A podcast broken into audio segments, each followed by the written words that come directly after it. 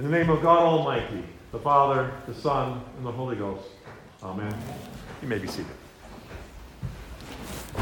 It's always good to come out to Lake Almanor and looks a little different than it has in the past. Uh, I had a nice tour, I guess, uh, around the lake, seeing the the remainder of what the Dixie fires left. But thanks be to God, the city, the town here, and the church and many homes were spared. On this third Sunday after Easter, the appointed lessons shift our attention from our Lord's resurrection appearances and his watchful shepherding of his sheep, the church, to focus our minds upon Christ's work through us from his throne in heaven and the implications of his resurrection for our daily lives and our service to him. In our gospel today, we are taken back to the upper room the night before our Lord's crucifixion, in which he prepares the disciples for his ascension, plainly stating, A little while, and you will see me no more, because I go to the Father. These were not words meant to bring sorrow to the disciples, though they did, and confusion as well, nor disappointment to the church in subsequent ages, which has not yet seen her Lord. And rather than being diminished by these words, the joy of Easter instead grows greater. When the time comes for Christ to ascend to the Father, it is to bring about the completion and fullness of his finished work on the cross and see it realized in the new heavens and new earth. This work, however, is to be done not by him directly, but through his church, which the gates of hell cannot withstand and just how he would empower these fearful disciples, weak in faith, to do this task is the subject of next Sunday's lesson. But today, the lessons move our attention from the joys and celebration of Easter to our remaining days in this fallen world. For the resurrection and the ascension must reshape how we live out our lives in the days appointed for each of us. Jesus has no intention for his church to daydream about heaven when there's work to be done on earth that advances his kingdom.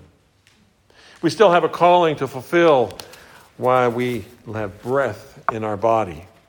And so the church, through these appointed lessons, would lead us back into everyday life where roses are still found with their thorns and the power and joy of Easter to reinforce us in the resolve to engage in our holy tasks. In the epistle lesson, St. Peter exhorts us to reorient our mind and our heart in view of this calling. He writes, Beloved, I urge you as sojourners and exiles to abstain from the passions of the flesh, which war against your soul. Sojourners, exiles, travelers, and pilgrims. That's the image we must cultivate for ourselves as we go about our daily lives and our kingdom work. Our citizenship is in heaven, from whence Jesus will come again, St. Paul writes.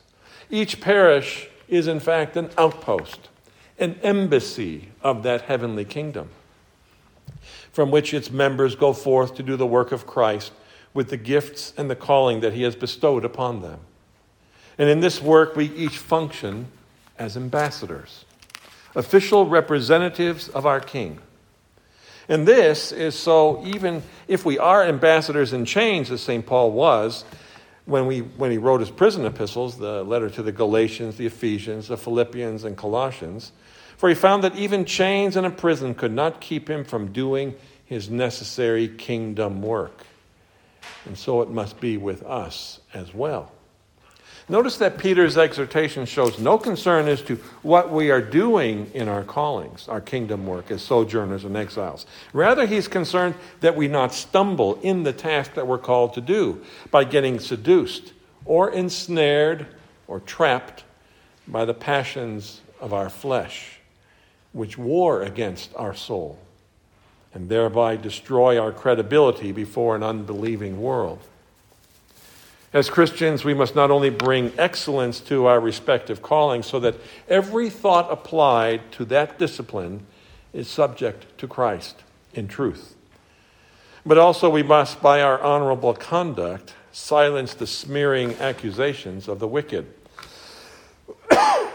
and even if their voices are not stilled, Peter says, then these good deeds of ours will compel the silence of our accusers in the day of visitation, when Christ returns in judgment. In either case, like the heroes of the faith listed in Hebrews 11, we seek the city, which is to come in the new heavens and the new earth, whose designer and builder is God. Christ, until then, has given us a work to do to make disciples of the nations baptizing and teaching them all that is commanded, that they might become worshippers of our Heavenly Father, worshiping in spirit and in truth, and devoting themselves to extending Christ's kingdom to the uttermost part of the earth. to that end, it is therefore most important that as Christians we cultivate a life that detaches itself in heart from much of the present minded, self addicted culture of the world and its pleasure. Many things are allowable, some indifferent, but we must apply discernment with all vigilance, St. Peter exhorts us, in guarding against those worldly seductions and fleshly lusts that would re enslave our souls. All things are lawful, but not all things are profitable. Christian, never forget whose name you bear in holy baptism. That is who you are. That is your identity. The world is watching, and you are in the world, though you must not be of the world. The Christian must live his life separate from the world as a pilgrim, a sojourner, a traveler, not in pride or with contempt, but with lips and lives seasoned, as it were, with grace. In other words, we're not here as tourists, soaking in all that the world has to offer while we wait for our heavenly mansion. St. Peter goes on to stress the importance of this in the Christian's godly example and exemplary conduct by exhorting us to practice a godly submission.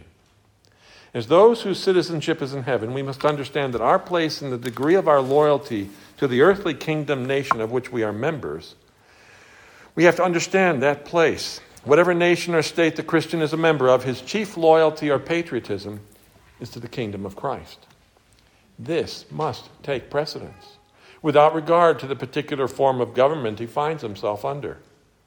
And while every form of government is a human institution, a human creation, the authority of that government is of God, and obedience to that government is a Christian duty to be done for the Lord's sake, particularly as those laws and that government, as ministers of God, enforce God's justice and God's rule.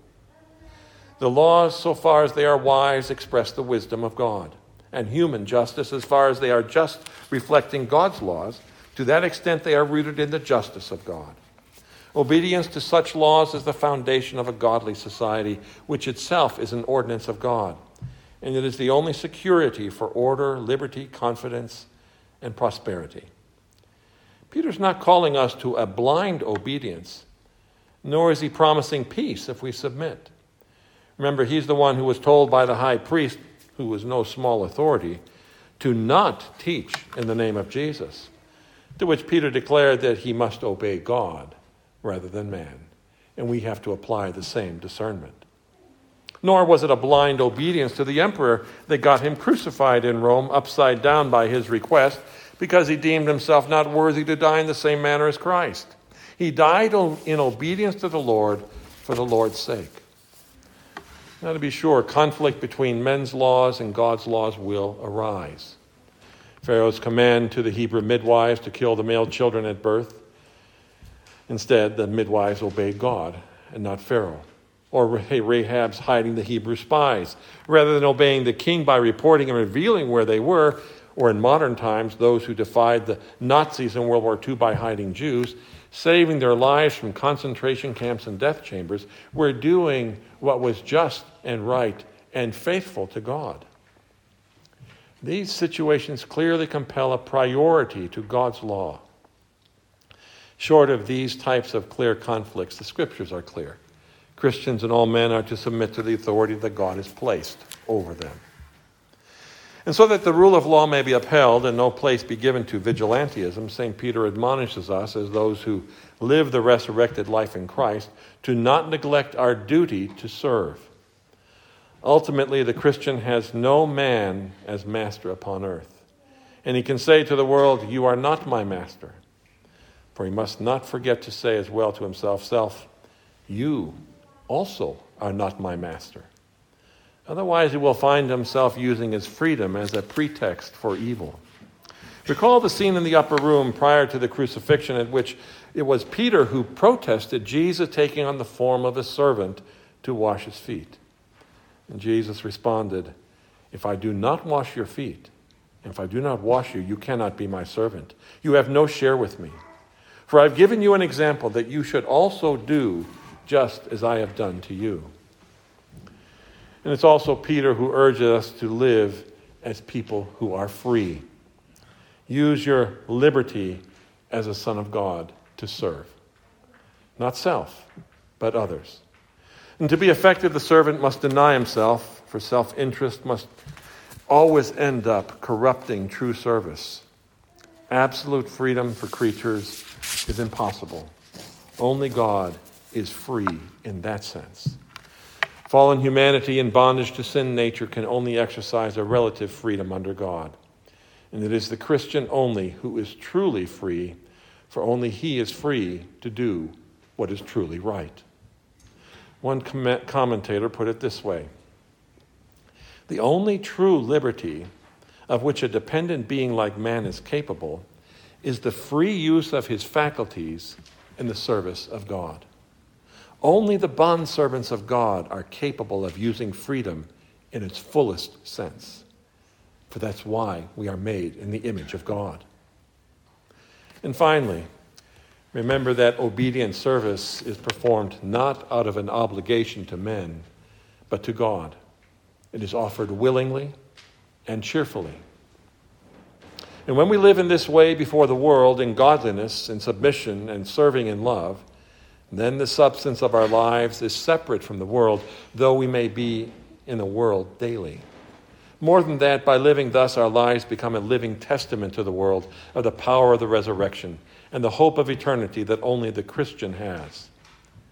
And to our lives lived in this way, we add the confession of our lips, which gives a clear defense for the hope that is in us. This is what we are called to do as sojourners, as servants of God as witnesses to the power of the resurrection and as ambassadors of the ascended Christ, enthroned at the right hand of God, who has commissioned his church to bring a message of hope and peace to a fallen world and thereby advance his kingdom on earth. Note these words from second century Christian Diognetus Christians reside in their respective countries, but only as sojourners. They take part in everything as citizens and put up with everything as foreigners. Every foreign land is their home, and every home a foreign land. May God help us to ever be circumspect in thus in our calling to live as citizens of heaven. Amen.